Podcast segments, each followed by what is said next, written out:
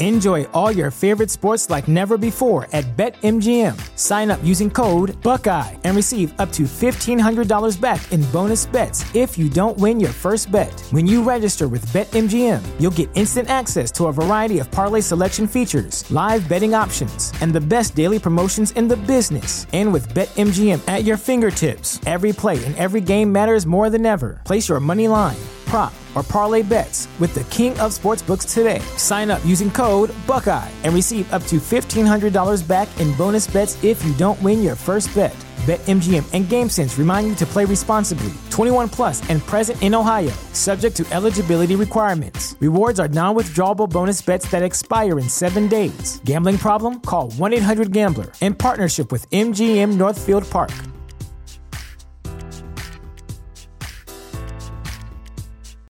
This is the place where black is the main character, where we dive into something new like the latest season of Them, The Scare, and the award winning American fiction. Or add to the experience by buying or renting the biopic of a legend, Bob Marley, One Love. And add on channels like Paramount Plus and STARZ to bask in nostalgia with Beverly Hills Cop and BMF. Explore Prime Video's culture rated collection and enjoy old school greats and new school hits. Restrictions apply. See Amazon.com slash Amazon Prime for details.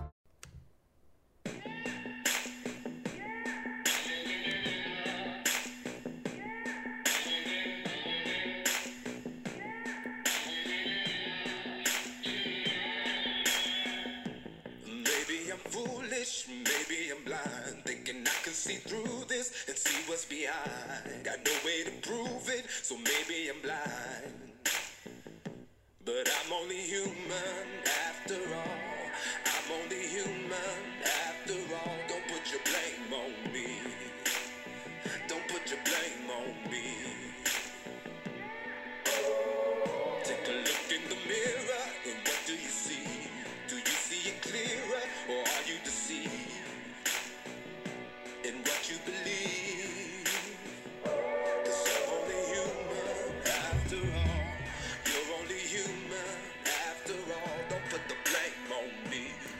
What's up, everybody? Welcome to the 26th episode of the Gen Jag podcast. Bringing you in on a little I'm Only Human After All there. The new Mass Effect trailer song, you know, and it, it also has some relevance. A lot of people very heavily criticizing and scrutinizing over all these potential draft picks, and, you know, these guys are human. We have to remember that we uh, kind of pick and prod and poke and try to figure out who's all the who's going to be the studs of the draft and who's going to be busts and all that but these are just humans. Yeah, it's and you see that a lot too uh, obviously with after the draft you see all sorts of players. Usually there's one or two in the top 10 that ends up having human issues. Yeah, you know drug problems um, domestic violence all sorts of stuff. So there's a lot of real life that goes on off, off a football field. That's crazy. But yeah so welcome again to the 26th episode. Uh, i'm jordan i'm jordan delugo your host joined by my co-host scott klein. We're without our third co-host hunter evans who's not here for a second consecutive week. I think this might just might just become a two-man band again you know uh, blink 182 had success after dropping their third member so who knows um, Come back, Hunter. We miss you. yeah no kidding we really do we, we'll give him crap for not being here but it is nice having him around Yeah, I mean he's doing a. Uh, I think he's was he doing a uh, coaching seminar or a. Uh, yeah he's getting better so he yeah. can make the next episode better yeah. I, I think it's a youth seminar that he's uh, a part of as far as teaching. goes. Yeah. so that's that's pretty cool. yeah definitely um, of course it'd be cooler if he was here but Well, yeah. this episode, as every every other episode, is presented by Bold City Brewery. Uh, bold beer for the bold city. Uh, today we've got some Duke's Brown Ale, which is really their signature beer. They've got three beers that they can and distribute through whatever distributor they're using. I can't even remember. Doesn't matter. But Uh, yeah, so Duke's Brown Ale is what we've got today. It's got it's got a lot of chocolate in it. Yeah, chocolate flavors, a lot of that- caramel, a little bit of a nutty flavor too. But It it's a heavy. bizarre. Yeah, it, it does sound weird, but it's their best seller for a reason. Yeah, Oh, I mean, It's a great beer. It's it's heavier, but a lot of people that drink it don't traditionally drink heavy beers. I've always been somebody who I've drank lagers. You know, I've drank light beers. Right. I've never been a fan of heavier beers. This turned into one of my favorite beers. Yeah. I used to buy it twenty four seven. That used to Yeah, be I all think- I drank. I think we've both gone through those kicks. And now we don't have to buy it. Thanks to Bold City Brewery. Uh, at least on uh, And yet somehow I still do. yeah, I mean, they don't give us an unlimited supply over here, but they do hook it up for sure. Um, make sure to check them out at boldcitybrewery.com and check out their Facebook, Twitter, and Instagram pages at Bold City Brewery. Big shout out to those guys. So we have a packed show today. Um, again, we're just bringing an hour of uninterrupted Jaguar. Excuse me. The Dukes is getting to me already. Uh, an hour straight of uninterrupted Jaguars talk. Surprisingly, because this is usually kind of a dead period, the weeks leading up to the draft. Yeah. Obviously, there's a lot of draft talk that goes on in the last couple weeks, but usually there's not a lot of actual team news that's been happening. But this week there is. We've got a lot to get into. So uh, let's get it going here preseason schedule was released on Monday for all 32 teams. The Jaguars will start out at New England. They always do that. What they think is going to be the Super Bowl preview in the first game of the preseason. Oh, yeah, just that's- to kick it off right. So I mean, it makes sense. Maybe you mean the AFC AFC Championship. Well, they actually changed the rules just because we're that good. We're so good that two AFC teams are going to play in the Super Bowl this year. They, yeah, they said eh, NFC, you'll get it next year. No, uh, but yeah, the Jags are playing at New England, which, geez, can't think of a uh, more interesting and surprising opponent to start out the preseason schedule. Usually uh, in preseason, the Jaguars are playing regional teams, Uh-huh. which the rest of the preseason schedule is regional teams. It's actually three fourths of the NFC South. After they play at New England, they head home to take on Tampa Bay, which will be on ESPN on Thursday night at 8 p.m. So that'll be pretty cool. Rumored to be all, another one of the um, the joint practices. That they Yeah, like that could be, but also a Patriots beat writer believes that it would make a lot of sense for the Jaguars and the Patriots to have joint practices Yeah. prior to the, their game. So maybe the Jaguars do two joint practices this year. The Buccaneers did it last year, but I think that's really I think that would be really cool to be able to see an organization like that, how they go through a practice, how they manage themselves. me too. I That'd think be it really interesting. It'd definitely be interesting, but I would not be a fan of doing two joint practices Yeah. in a row with two different teams. I think it just kind of it's a stretch. Yeah. it's a lot. It's a lot to get done. Um, so yeah, after they play Tampa in Week Three of the preseason, which is always the most important game, they're going to take on the Panthers, who may or may not be without Cam Newton at that time. Yeah. But regardless of if they have Cam Newton or not, there's a lot of talent at a lot of different spots on that roster, similar to the third game last year against the Bengals. Mm-hmm. Jaguars ended up winning the game thanks to their backups, but their starters got yeah. slaughtered out there. They really did. Yeah. And, it, and it's good to see that the, the two most important preseason games, those are kind of, you put that in quotes, most important. None of them are really that important, but from an evaluation standpoint, the starters are going to play the most in the second and third games. They're both Yeah. at home. Yep. So you get- you'll you get to see good football. live. Yeah. And then they finish it off at Atlanta, who obviously we all know um, lost to the Patriots in the Super Bowl, Yeah. infamously, uh, based on a Kyle Han- Shanahan play call. Now, while Kyle Shanahan was perhaps the best offensive coordinator in all of football last year, He got in his own head. he screwed it up at the end, and he My knows it. Everybody knows it. Ugh. Run the ball. yeah. So he's gone now, though. So um, it'll be a fun preseason. I think I love getting a chance to see the regional teams, see regional fans as well.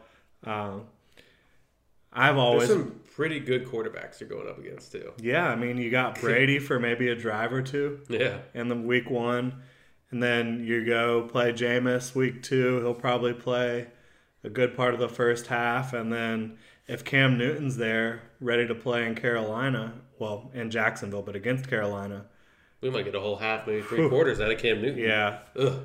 And then Matt Ryan, you probably will barely see at Yeah. all, if if any, against Atlanta. But still, it's a solid. That's a solid four games to really get yourself ready for what'll be a challenging regular season. And it should be it should be our first glimpse at the post Gus Bradley era. Yep. A lot of different faces on the football team. No A question. lot like last year and the year before that. But it, it, it just feels like you you look at this and you go, let's see something. Let's see some glimpses of what could be Yeah. under the under Doug Marrone. And you did see it a lot last preseason too, except for against Cincinnati, which was obviously the most important game that you needed to see some signs in, and you didn't. Uh, but it'll be very interesting. Obviously, preseason's preseason, but if you're listening to a Jazz, Jaguars podcast during April, you're probably Yeah, into the preseason. You probably care about the preseason game. the fourth quarter of the, of the last game is probably must watch television. Yeah. Make sure to follow us at Generation Jaguar on Facebook and Instagram and at Generation Jag on Twitter. Make sure to check out our website. We're constantly updating it. We are making, creating content pretty much on an hourly basis now. Uh, we've got all the latest news and analysis, and we've done some recent website updates that are uh, more conducive to you being able to share and enjoy the content. So we're really happy about that. Uh, we also have an exciting announcement regarding the draft. Um, for the third consecutive year, we will be hosting a tailgate party in Lot J right outside of the draft party. So you can come by in between 5 and 8 p.m. before the draft starts on April 27th. And uh, we'll be over there serving up free beers for anybody who wants to come by. And we'll be having a great time over there. So make sure to stop by again. That's April 27th, Lot J. And while we say 5 o'clock, I'll, we'll be out there before 5 o'clock. So you're welcome to come by earlier, help set up, you know, grab some beers. But we look forward to seeing everybody then on April 27th. And uh, hopefully that'll be just the pre party to an amazing first round selection. Yeah, I mean it's hard to top last year, but It I mean, certainly will be. it's, there's it- no it's gonna be question all eyes that. on uh, on Dave Caldwell and Tom. Yeah. Speaking of Dave Caldwell and Tom, those two and Doug Marrone both spoke with Jaguars season ticket holders last night in an event at the stadium. Uh, pretty cool, kind of like a town hall type forum where fans could ask questions of the three most important people in the Jaguars organization that don't play football. Yeah, So uh, we'll bring up a couple of notes here that we found interesting from that from that forum. Seems pretty obvious based on Caldwell's comments, not only at this forum but other comments that he's made throughout the offseason. He would really like to trade down with that first overall first round pick, the fourth overall pick. Seems like he would really like to trade down. And uh, you never know if there's going to be trade down partners. We talked about this a bit last week, but with with the draft inching closer and closer, it always seems that these quarterbacks start sneaking up the draft boards and getting into uh, getting into better position. And you know, maybe the Browns take a quarterback at number one overall. That that would probably could probably lead other teams to being like, well, Trubisky's gone. We better go get our guy now Yeah. instead of waiting around. So that could be interesting for sure. So uh, make sure to keep an eye on that. Caldwell has not traded down Quarter- in the first round yet. quarterbacks make everything in the top ten picks completely unpredictable, and it's and it, it will be like that for the rest of the rest of the longevity of the NFL Absolutely. because teams are going to take chances on guys that they think have the biggest. If, if they see the skill set, they're going to be like, and this is, I'm sure, what Hue Jackson's doing with thinking that uh, he could take Trubisky. Hmm. They see the skill set and they're like, I can work with that. Yeah, And I that's mean, kind of how all the quarterbacks are in this year's draft. Um, I think Deshaun Watson, in my mind, is definitely the most pro ready. yeah. But some would disagree and say Trubisky's the most pro ready, even though he's only played 13 games. Um, it'll be interesting to see how that all works out. We'll get into the draft a little bit more later on in the show. But uh, Doug Marrone, what really stood out from everything he said was not only the fact that he was trying to be a little lighthearted with the fans and have a good time, but he's going to work these guys to death as soon as they get in there April 17th next week. Um, He's gonna know who's been Right. taking it easy on the offseason. right. He emphasized the fact that how it's going to work is whoever comes in and is ready to ready to go, we're going to be able to tell immediately and those are the guys that we're going to rely on. The guys, some of them if they're not ready to go, they might not be around very long. So, it'll be very interesting to see that and see how these players adjust. Obviously, a lot of them are new, but players that have been around Jacksonville for a while, how they adjust to this new culture where they're just going to get their asses worked off. That's not what they had before in Gus Bradley. It's not gonna be laid back anymore, especially when you have Doug Marrone, who's already an he's an offensive line. And then you also got TC Exactly. creeping around. He's gonna be all over. It's gonna be hard for him to pump the brakes and just let coaches coach. Yeah, it is. And I think I think where it needs to where the line needs to be drawn is on the field. If guys are in the uh, training room and the weight room, Coughlin has said he's going to be there looking at them. Yeah, But I don't think he needs to be on the field actually coaching guys up with technique. yeah, and and Leave it to the coaches. Yeah, when it's weight room stuff, it's you, you see effort. You see who the Right. guys who are taking it seriously, who are really trying to give everything they've got. There's not much like, oh, you know, you're, oh, you're doing this one thing wrong. Slightly do the, Yeah, I mean one that's what the trainers are going to be. trainers doing. are gonna yeah. do. He's But- just going to be see the eff- seeing that Exactly. effort, right? So and it- I believe he'll be at practice pretty much every day. Yeah.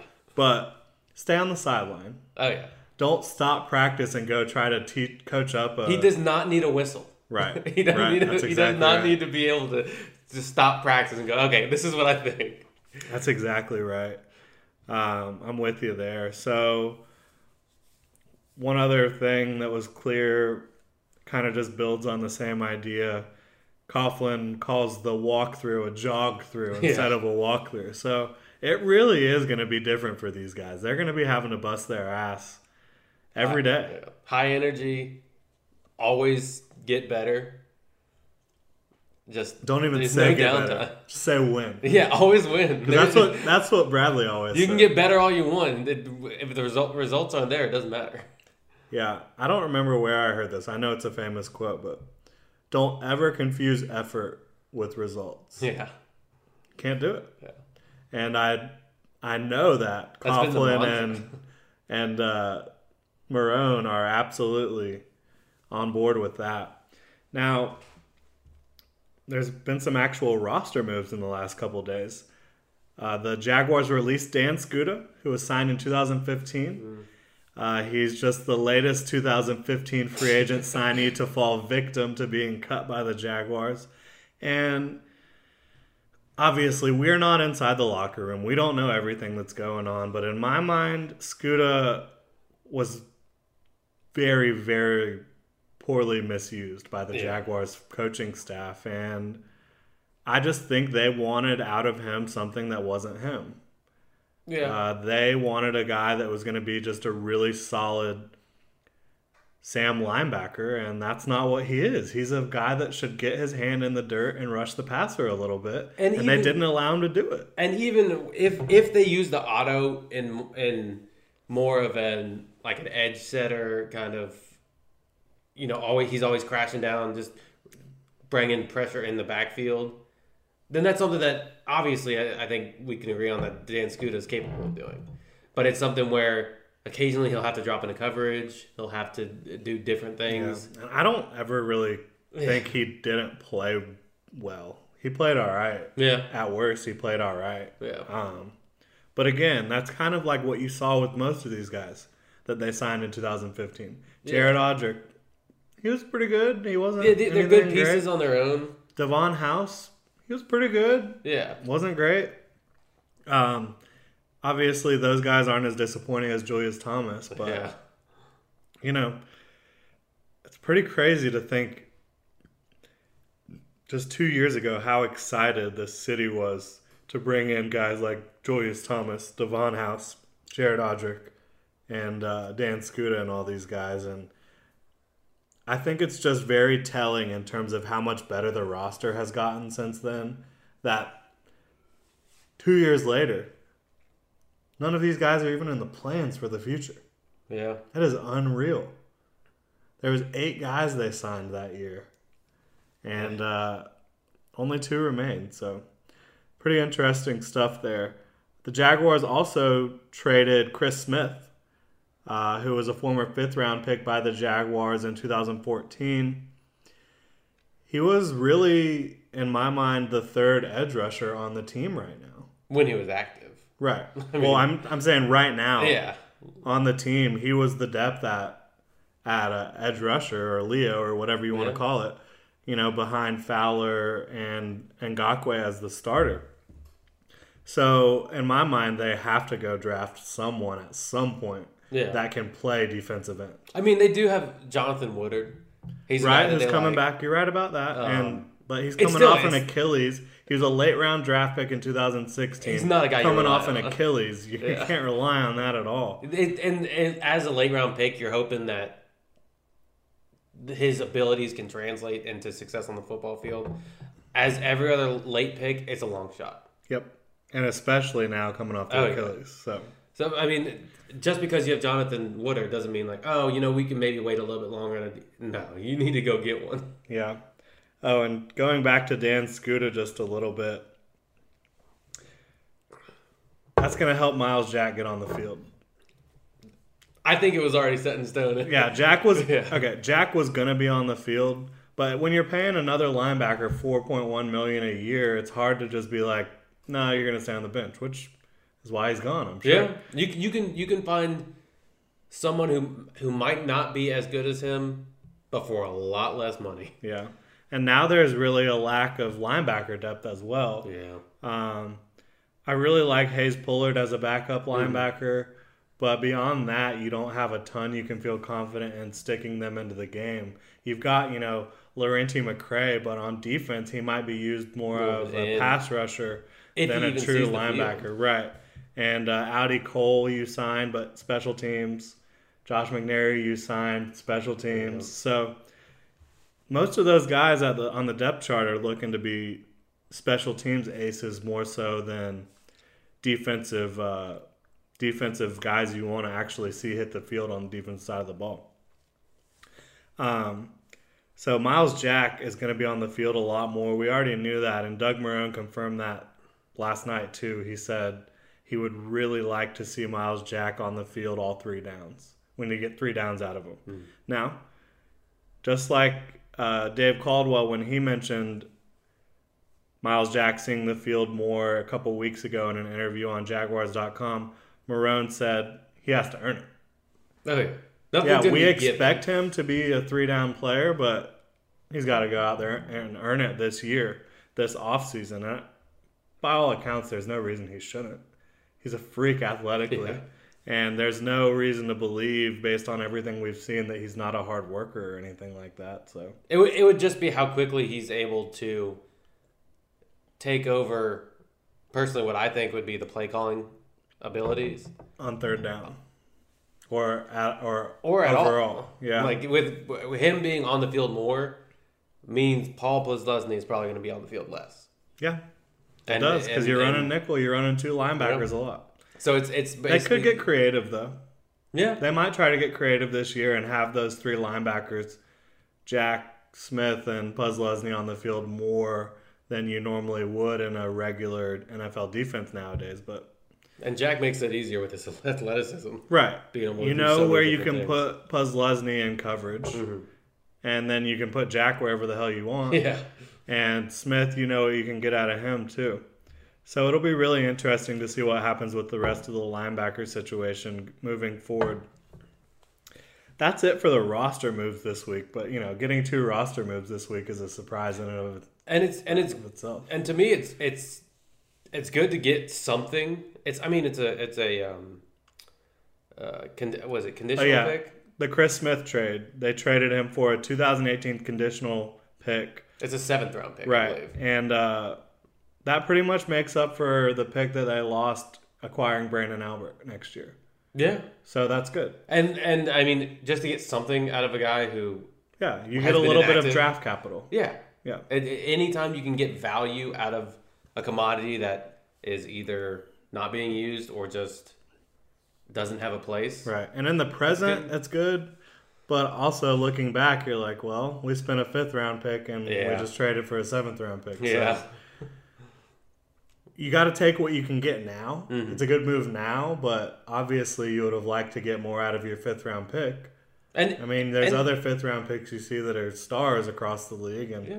there's one right here in Jacksonville, Telvin Smith. yeah. So But it, every, I feel like every pick, even after the third or fourth round, you're taking a chance on a guy. And if he pans out and you can get something out of him, whether it's playing time, whether it's a pick or or a compensatory pick, if he leaves as a free agent or something, yeah, then that's value. So I I, mean, agree. a late a late round pick, a fifth round pick, you're hoping he pans out, but more times than not, he ends up being cut and he's looking for work somewhere else. yeah, that happens a lot, and there's no question about it. Now, let's get to the Jaguars' 2015 first overall draft pick. He had some interesting things to say on Twitter this year. Um, excuse me, not this year, this week. He believes that he has, quote unquote, learned the art of pass rushing this offseason. And he also is very confident that coming off a healthy season and a healthy offseason, that year two will be special for him. Obviously, in his first uh, first couple practices, he went down with a torn ACL after being selected by the Jaguars. So, what does it mean that year two will be special? What does he need to do to actually achieve year two being special? show a pass rushing move. Yeah, I mean, and when he says I've that he learned the art of pass rushing, for me, I don't know what the hell that means. I think it's But it- I, I hope that it means he's learned it's at an- least two moves, maybe. to me to me it's more of he has an understanding of what it takes as far as I can't just rely on my athleticism anymore because guys like him I I don't want to say they're a dime a dozen in the NFL, but they're the best of the best. They're the cream of the crop. He's not an outlier like he was in high school or even college, really, where he could just be a better football player than the other guy. be more win dominant regardless. because of his physical abilities. Yeah. So I mean, it's it to me, I think he means it's it's impossible to learn something before you even hit training camp. When you're on your own and you're not constantly working on it every single day with Yeah. coaches teaching you.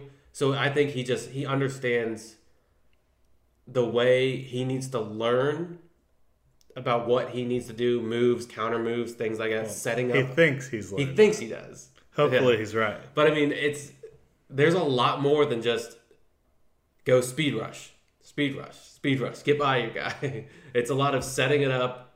You know, you might have Yeah, a couple man. plays where you're Speaking of setting it up, Jared Jared uh, Jared Allen yeah, he would literally do uh I don't want to call it a pretend move, but he would use moves in the first half, and uh, just to see what how a tackle responds Yeah. to him, and then he wouldn't unveil his real pass rush moves until the second half, maybe even into the fourth quarter, until it was a play that he knew that they absolutely had to go get the quarterback and affect the quarterback. If you're a guy that has that type of skill and that type of just understanding of how to set up uh, offensive linemen, that's what you hope you're hearing in terms of Yeah. he's learned the art of pass rushing. So and young young guys, I think they're just like get to the quarterback every Yeah. play, every play. You got to win. You got to beat this tackle every single play. Yeah. And it's like one of my favorite clips of all time is Demarcus Ware. Um, he does a fake spin move on Joe Staley, and he A very good offensive lineman. unbelievable. He he was I get he he had hit him with the spin move a couple times, and then he just, he just faked the spin, went up and, and got the sack, and it looked like it looked like Joe Staley was on ice. He was just spinning around, and he was just like, "Where'd he go?" It was Yeah. it's it's. I'm sure a ton of football fans have seen this give, but it's it's just like learning. Hey, I need to do one thing until I can pick my spot where it as, absolutely has to happen, and I know I can win by doing something. Now, what would you like to see numbers wise from Dante Fowler? Realistically, obviously, we'd all like to see double gi- digit sacks from him, but like honestly, I mean, at this point, I feel like he's probably still going to play over fifty percent of the snaps next year. Um, that's what he did last year, even though he wasn't technically a starter. And even though they've added Calais Campbell and probably will add someone else in the draft, He'll play a lot on third downs, regardless, yeah, I mean, because Calais Campbell moves inside. I think anything where he's above five sacks and probably sitting around 15 to 20 quarterback pressures, I think that would be a very, very solid campaign for him. Absolutely. But at the same time, I don't think he thinks that would be solid.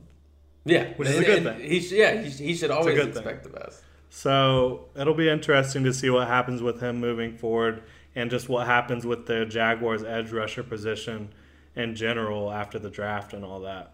So moving away from Fowler, we'll start getting into the draft here for the rest of the podcast. We've got about 30 minutes left for you. Um, Deshaun Watson, two day visit with the Jaguars. No other player that we know of has had a two day visit with the Jaguars this offseason. Is this a smokescreen or is it legit? My first question. Yeah. Second question is if it is legit, how do you feel about it? I think it's legit. I not in the fact that oh we're gonna draft this guy at four. It's just we've got we've got the tape. I know what this I know what I I see this kid is capable of. I want to get him in a room. I want to talk to him. I want to walk him through stuff, see what his football IQ is. Because you can't necessarily, you can kind of see, hey, this guy knows what he's doing on a football field. He's thinking at a higher level than other people. But until you actually sit down with a guy and talk to him, it's just, it's all just opinion and just uh, observations. Yeah. So, I mean, I think quarterback is a real, I don't want to say need, but it's, it, it, you got to keep your eye on it. Yeah, you can't mean, possibly say you know Blake Bortles is the future. if he has a bad year, he we might have a new quarterback in 2018. no question. I mean, it, it, If he has a terrible, if he plays like he did last year, I don't think he'll finish the year as a starter. yeah, I don't think he'll have that same that same leash he had last year. Now, for me, Deshaun Watson makes sense. You know, if he's sitting in the twenties and the Jaguars want to trade back into the first round and get him, or uh, if they're able to trade down from the fourth overall pick, maybe into the teens, you could take a look at him. Although I still wouldn't pull the trigger there based on the rest of the team needs and the ideal that Blake Bortles is going to be the starter. Uh, I like him though. He's got good poise. He's a winner. He displays a strong arm in some areas of passing and some of the routes that you see, but then on other routes, it's inconsistent trying to get the ball all the way to the outside, the perimeter of the field. Um, inconsistent in terms of decision making at times, and uh, he breaks down in his mechanics as well sometimes, which those aren't things you want to see. But with every quarterback in this draft, you see issues. The only quarterback I really don't see a ton of issues with is Trubisky, yeah, and the the reason everybody's kind of skeptical of him is obviously only 13 games as a starter. and that might be a reason why you don't see a lot of glaring flaws is because he's got a third of the tape that Most of the guys do, the- yeah, yeah. exactly. So, moving on from Deshaun Watson to another Jack, uh, I just gave away my lead there. Jacksonville kid, local kid, Yeah. Nate Peterman. He's going to visit with the Jaguars. It was originally reported by Ian Rapoport that he had a uh, visit with the Jaguars. Later on, we kind of figured out that it was really just for the local pro day, which the Jaguars and every team does this every year. They host a pro day for local kids. Um, usually, though, the people that attend the local pro day are much less heralded than Peterman. So you'll get guys that are going to go undrafted from different Florida schools and from around here. Peterman's probably going to be a day two selection. Oh yeah, I think he's going to go in the second or third round. and he's been going up since. I mean, he, Yeah, I mean, when the draft process started, he was pretty much unheard of. Oh, it was an undrafted free agent to a late round pick. And then now he's all the way up to the- the, second the day of the draft. Power of the QB, man. That and I mean, he's done good. He's had a great process. Yeah, He played really well Senior Bowl week and during the Senior Bowl, and by all accounts, he was really the best quarterback there the whole week. yeah. So that helps. And then you go back and look at the tape. He's pretty accurate. He doesn't really make bad decisions. Um, he's got good size in terms of his weight, so he's not going to just get knocked around. I think he's 226. He's uh, a guy that just doesn't seem to make a lot of mistakes. Yeah.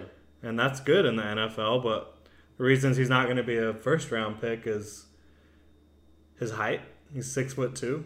You want to see a guy that's a little bit taller than that in terms of an elite He's quarterback prospect. Johnny Manziel, but Yeah, I mean six two is fine, but that's Deshaun Watson. Basically, that's Deshaun Watson's height and weight right, right. there. And Deshaun Watson is more athletic than Oh, yeah. Peterman. While Peterman does have athleticism of his own, That's though. Mitch Trubisky's size and weight as well. Trubisky is much more athletic, Yeah. in my opinion, than Peterman, and he's got a much bigger arm. There's, and I think Watson has a bigger arm. Too I was just Peterman. just comparative uh, with size. Yeah, size. Yeah, I feel you there. Um, but in terms of the all the other intangibles, you like what Peterman's got. You like that he's a local kid from Bartram Trail High School. I mean, what a story that would be. Plus, he's a heck of a football player. Yeah. that helps. Jaguars select Bartram Trail High School He- alum. He very well could. I could absolutely see third or fourth round. If this guy comes off the board to, to come to Jacksonville, I wouldn't be surprised at all. Yeah, see, I could see them taking him in the fourth round. Problem is, I really don't think he's going to be Yeah, there. that's the thing. We'll see how it plays out, but Because they have to, they, and they would have to be passing on another potentially, a potential starter and contributor. Yes, absolutely. Especially if they were doing it in the third Yeah. round. Um, and for me, I have them uh, getting guys out in the third round that are pretty much going to be big. They're big name guys. Yeah, exactly. um, so we released our second mock draft today. Uh, after hearing quite a bit of interesting rumor, talk, innuendo, whatever you want to call it, there's rumors now that Fournette could go number one overall to the Browns. Nah. I mean, my goodness. I couldn't like I couldn't imagine. Another running back hasn't gone first overall since. Do you know who? Was it my boy Ricky Williams? Nope. No, I didn't think so. I don't know. Bo Jackson. Bo Jackson. Where? When did Ricky get picked? I thought he got picked early. Oh yeah, the the Saints traded the. He wasn't the first pick. had. Okay. Yeah. But uh anyway, Jackson, good lord. so Reggie Bush got picked number two. yeah, there's been top 5 guys. Jeez. But yeah, it's interesting to see if the Browns really went Fournette. I mean, if he's as good as advertised, which by all accounts he is, and you know, based on everything I've watched, I've watched a ton of his tape. I think he's legit, They got a they got an offensive line. and they have the offensive Yeah. line. Good lord. I mean, you could dramatically transform yourself if you're the Cleveland Browns if you take Fournette at number one. It it's basically yeah, but to me, picking a quarterback at number one, whether picking a quarterback and a, and a running back, one of them is going to have a much bigger impact on your franchise. You can pick a running back number one, and he might be a Hall of Famer. Look at Adrian Peterson. Yeah. He's a Hall of Famer, clearly. How many Super Bowls do the Vikings have? Well, none, but They've had pretty good defenses. yeah, they've They haven't struggled had a- at quarterback, Exactly. So I mean, and that's one of the things to where and their offensive line is not the Browns' offensive line. So, true. and to be honest, I thought Adrian Peterson was the best running back I ever saw when he came out of college. Hmm. I honestly think Fournette has the potential to be better. He's faster. Yeah. He's just as big, if not bigger. Yeah. And man, I mean, I've seen Adrian Peterson do some insane stuff on a football field.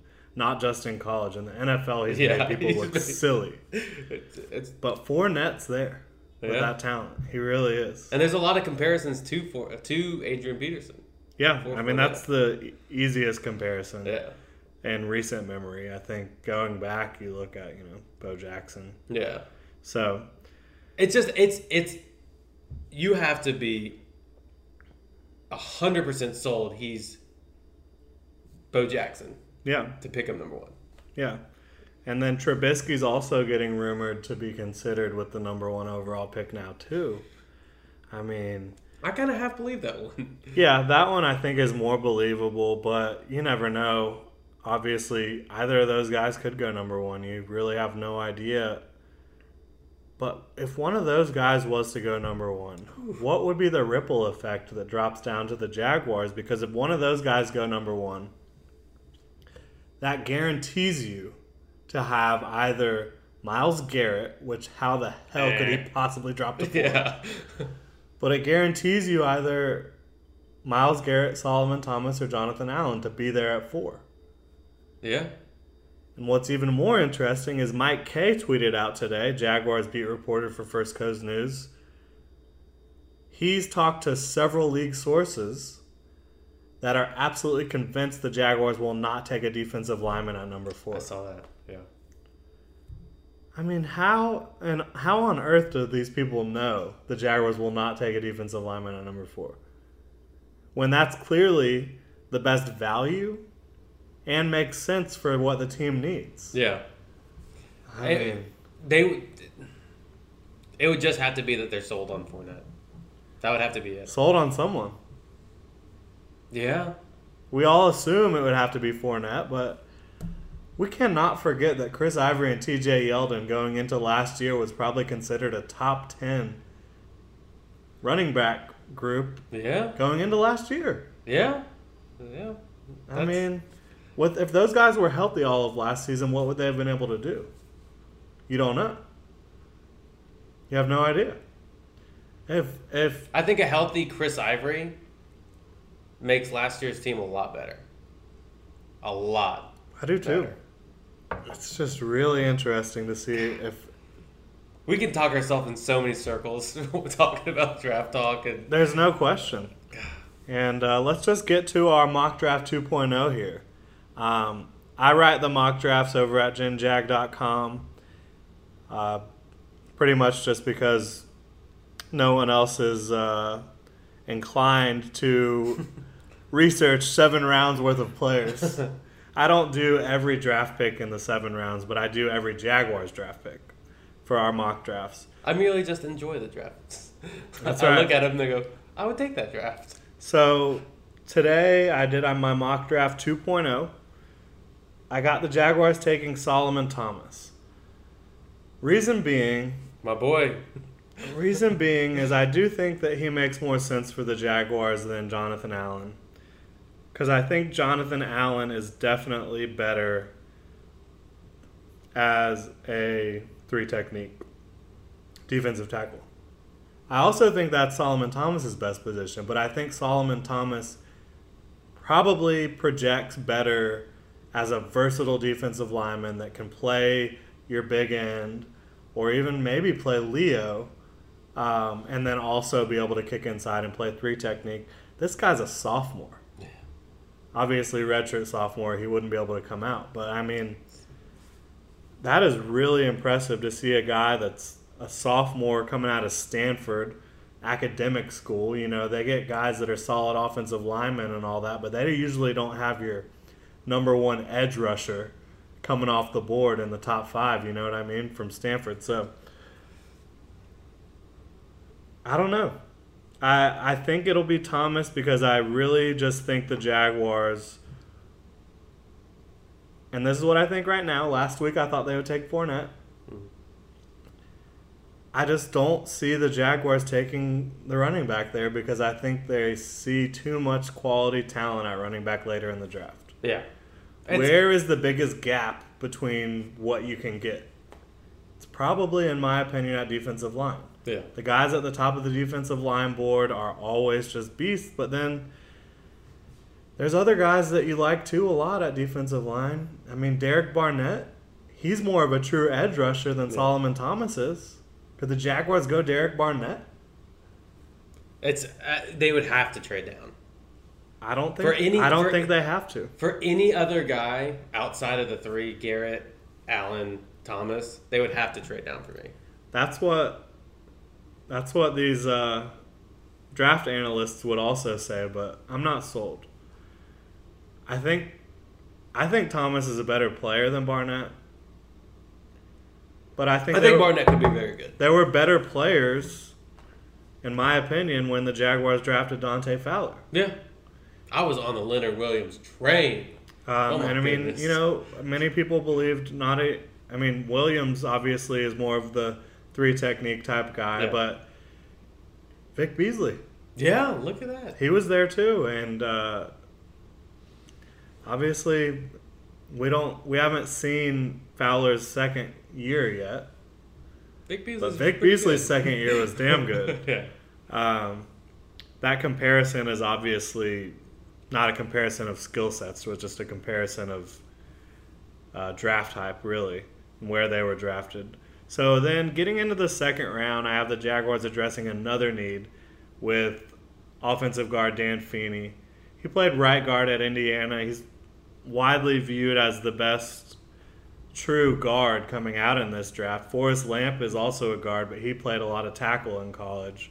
Um, Feeney, if he drops, which he very well could, considering Cam Robinson could go in front of him at guard or tackle. Forrest Lamp will probably go in front of him. Ryan Ramczyk's probably gone. There's he's several a, of a guys. true tackle. Several guys. So Feeney could definitely be there at 35, and he's a guy that would be a plug and play starter, in my opinion. Yeah, he would he would essentially just take over the left the left guard spot. Yeah. Or, although Caldwell has mentioned that the left guard is the one that's open, you could still see Cann move back to left guard if Yeah. the Jaguars draft a right guard. I don't think that's out of the realm of possibility.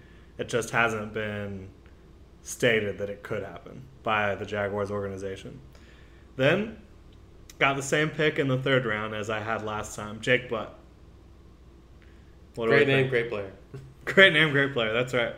He compares favorably to every balanced tight end that's ever come out. Yeah, I see maybe a less. I I kind of see. Um, I just had his name in my in my Jason Witten. Yeah, he Can't forget Witten, man. Yeah, Witten. He's Witten's probably more of, of a big play threat, although he's I don't know about that. Jake Butt can make some incredible catches. I think he can make some catches, but he's not gonna break away from people. He's gonna be the the security blanket, and Yeah. who's also capable of bl- being a blocker. right. Which to me, that is you just described Jason Witten. Oh yeah, you're right. yeah. So you know, I think uh, obviously with his injury in the last game of the season, he's going to drop a little bit, and if he falls to the third round, I think the Jaguars should run to the podium. Easy. I really do. Now, this is an interesting pick who Scott may be high or low on. Who knows here because Scott's a Texas fan. Fourth round. Jaguars haven't drafted a running back yet. They would like to get better in their running game. Samaje Perine. Yep. What do we think? From the Texas fan on the Oklahoma running back, what do we think? He's a load. Yeah. I mean, he he broke the single game rushing record with 400 something yards a week after Melvin Gordon broke it. Well, he Um, got 300 something. 300 something. I'm sorry, And then, um, yeah, so. but no, just- he he's an in between the tackles runner. Yeah. Um, he's not going to really run away from people, but he's physical. Um, I hated the guy, so you know he's probably a good football player. Right. If the Texas fan hates him, draft him. yeah, but he's he's he's not the best of the Oklahoma running backs, but he's the most draftable.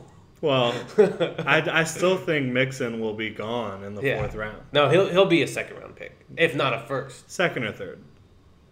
They're, uh, teams are going to fall in love with talent. I and would they're just going to forget. I would about it. bet he won't be gone. He won't be taken in the first round.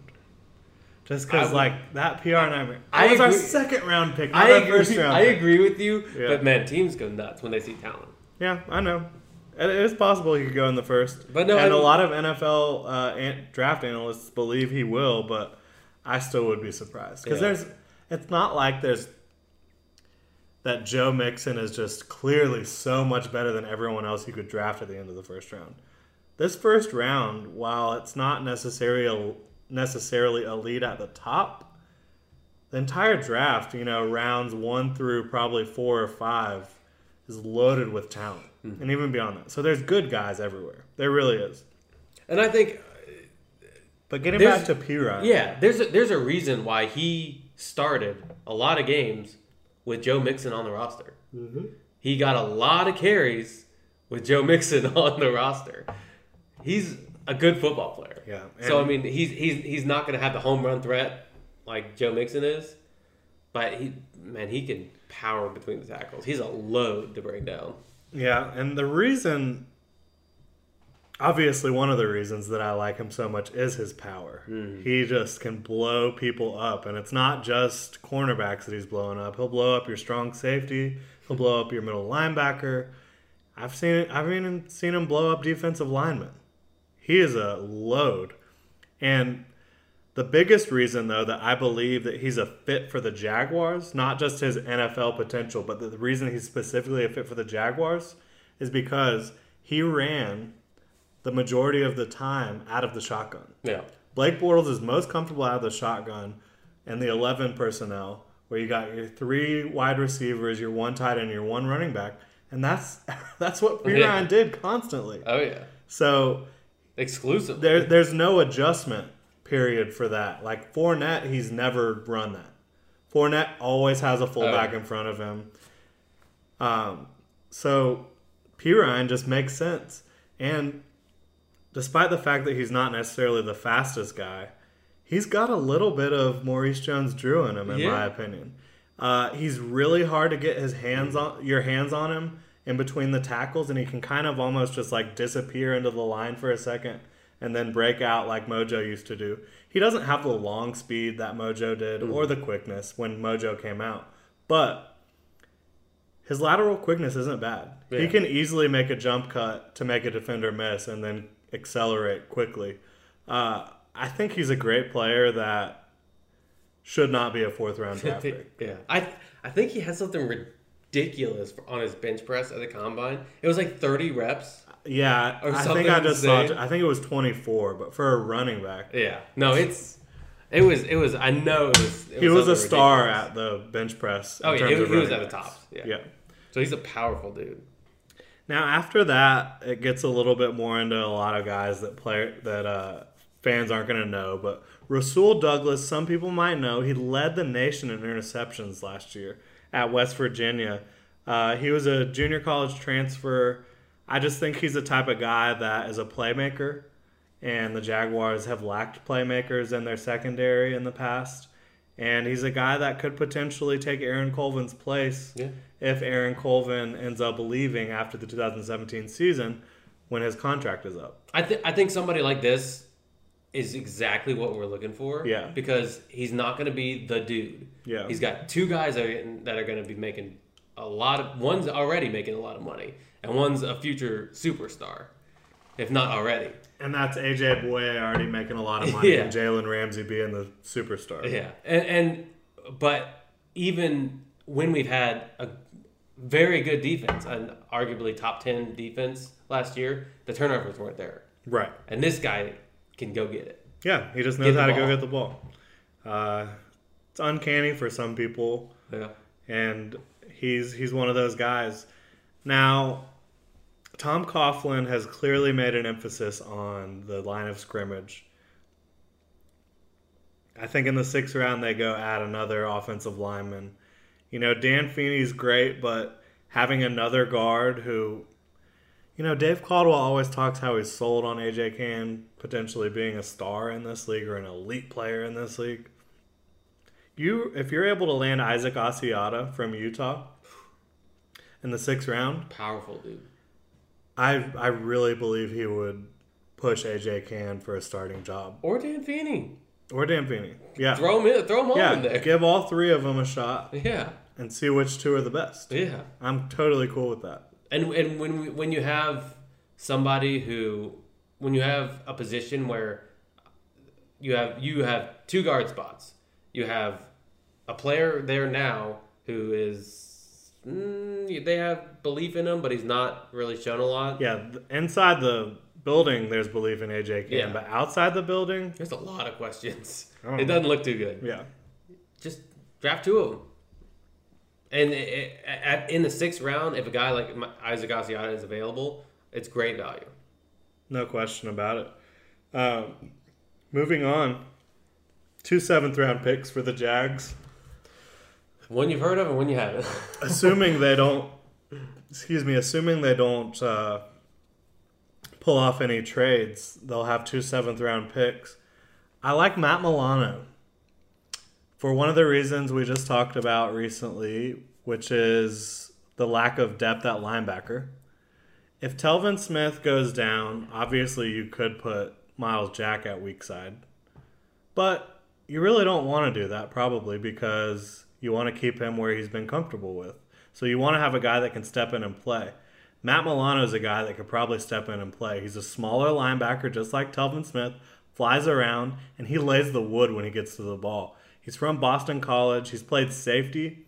A lot of the a lot of the sets you'll see Boston College line up in, he's almost playing a nickel type position. And this just gives the Jaguars so much versatility with a seventh round pick, who's a guy that can probably make the team based on his defensive prowess alone, but will certainly become a special teams ace. And that has clearly been a focus for the Jaguars this offseason, improving the special teams. And just having a body that can come in and Right, fill yeah. in if they need to. come in, fly around, jack some people up. Yeah. You know, that's what you want to see. He's only 223, but that's probably about five pounds more than Telvin Smith Yeah, right for now. real. So uh, that's a guy that I just think is interesting. And for me, with Rasul Douglas, the fifth round pick, the cornerback who led the nation in interceptions, and Matt Milano, and my next pick, it's not necessarily about that player. It's about addressing that type of player. yeah. Rasul Douglas, for me, fits a guy that can be a playmaking cornerback that could eventually fill the role of Aaron Colvin. Matt Milano is a guy that certainly the Jaguars don't want to lose Telvin Smith, but Are they going to pay a weak side linebacker a ton of money in the offseason? he's a guy that could come in and you never know how well he can turn out, and he'll certainly help on special teams if nothing else. And then my final draft pick for the Jaguars, Kermit Whitfield, uh, Florida State special teamer, just an amazing kick and punt Yeah. returner. Jaguars have really lacked that in the past. You thought you had it for a minute with Rashad Greene, and then he gets fumbleitis, and uh, you just don't know what to expect from Greene moving forward, especially with his incredibly underwhelming size. Whitfield's small too, but he's 5'8", so he's a little bit harder to get that big and hit he on. can fly. Yeah, he's way, way faster Oh than Rashad goodness. Greene was never really going to be a star as a kick returner because of the speed. Yeah. Rashad Greene was great as a punt returner because the beginning of a punt return relies on quickness more than speed. Hmm. And then if you have decent speed, you can just keep going. But as a kick returner, you want that guy to catch the ball and just fly. So uh, Kermit Whitfield can do that. Showed it many times at Florida State, had several return touchdowns. Um, again, he's not necessarily a he must be get, thrown in as but he's the type of guy for me that the Jaguars need to get in the draft. And Joe DeCamillis might want a guy. It's like, hey, Donnell give me a Pumphrey, maybe type of guy. Yeah. Uh, Donnell Pumphrey led the well, he set a record for rushing yards in a college career, breaking Marshall Faulk's San Diego State record. And breaking every other running back who's ever run the ball in college's record. That's pretty good. Uh, but he's tiny, a lot like Kermit Whitfield. But he's a guy I think will probably end up going before the seventh round. Yeah. Whitfield could even be undrafted. I think it's crazy to not take a flyer for one team not to take a flyer on a guy like Kermit Whitfield in the seventh round. Like, Quick question: No fullback, probably undrafted free agent. yeah, Not I mean, not worth. Yeah, investing You could see into. Freddie Stevenson in the seventh round or someone else, but I doubt you're going to see anything Get more more of an impactful Yeah. player. Yeah. Absolutely. Now that's pretty much going to do it for our show. That pretty much flew by. As it, I feel like it goes a little bit faster when it's just two people. Because we, we're just constantly talking. We can hear our own voices. We're like, That's yeah, right. this is going good. So it's been a fun show. Thanks for thanks for listening to us today, and make sure to check out Scott Klein at Scott Klein One on Twitter. You'll find a big old uh, University of Texas Woo, hook 'em. University of Texas cover photo. You can follow me at Jordan DeLugo. You can follow Hunter Evans even though he's not here at Hunter Evans at Hunter underscore Evans underscore seven. Follow Generation Jaguar at Generation Jag on Twitter, at Generation Jaguar on Facebook and Instagram, and make sure to check out the website. We've got the best Jaguars news and analysis every week. We're dropping articles a couple times a day at minimum, even in this slow period.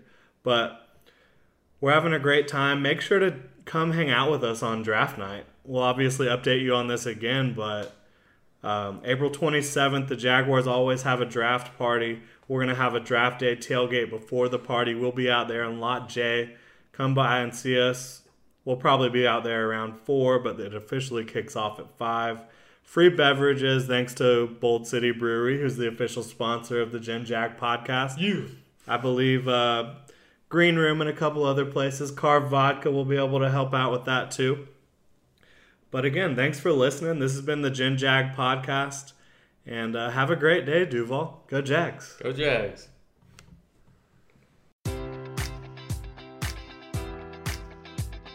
Enjoy all your favorite sports like never before at BetMGM. Sign up using code Buckeye and receive up to $1,500 back in bonus bets if you don't win your first bet. When you register with BetMGM, you'll get instant access to a variety of parlay selection features, live betting options, and the best daily promotions in the business. And with BetMGM at your fingertips, every play and every game matters more than ever. Place your money line prop, or parlay bets with the king of sportsbooks today. Sign up using code Buckeye and receive up to $1,500 back in bonus bets if you don't win your first bet.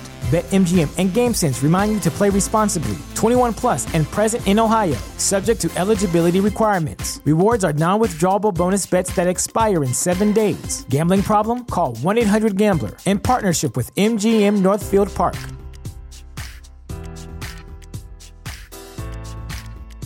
You know how to book flights and hotels. All you're missing is a tool to plan the travel experiences you'll have once you arrive. That's why you need Viator. Book guided tours, excursions, and more in one place. There are over 300,000 travel experiences to choose from, so you can find something for everyone. And Viator offers free cancellation and 24 7 customer support for worry free travel. Download the Viator app now and use code Viator10 for 10% off your first booking in the app. Find travel experiences for you. Do more with Viator.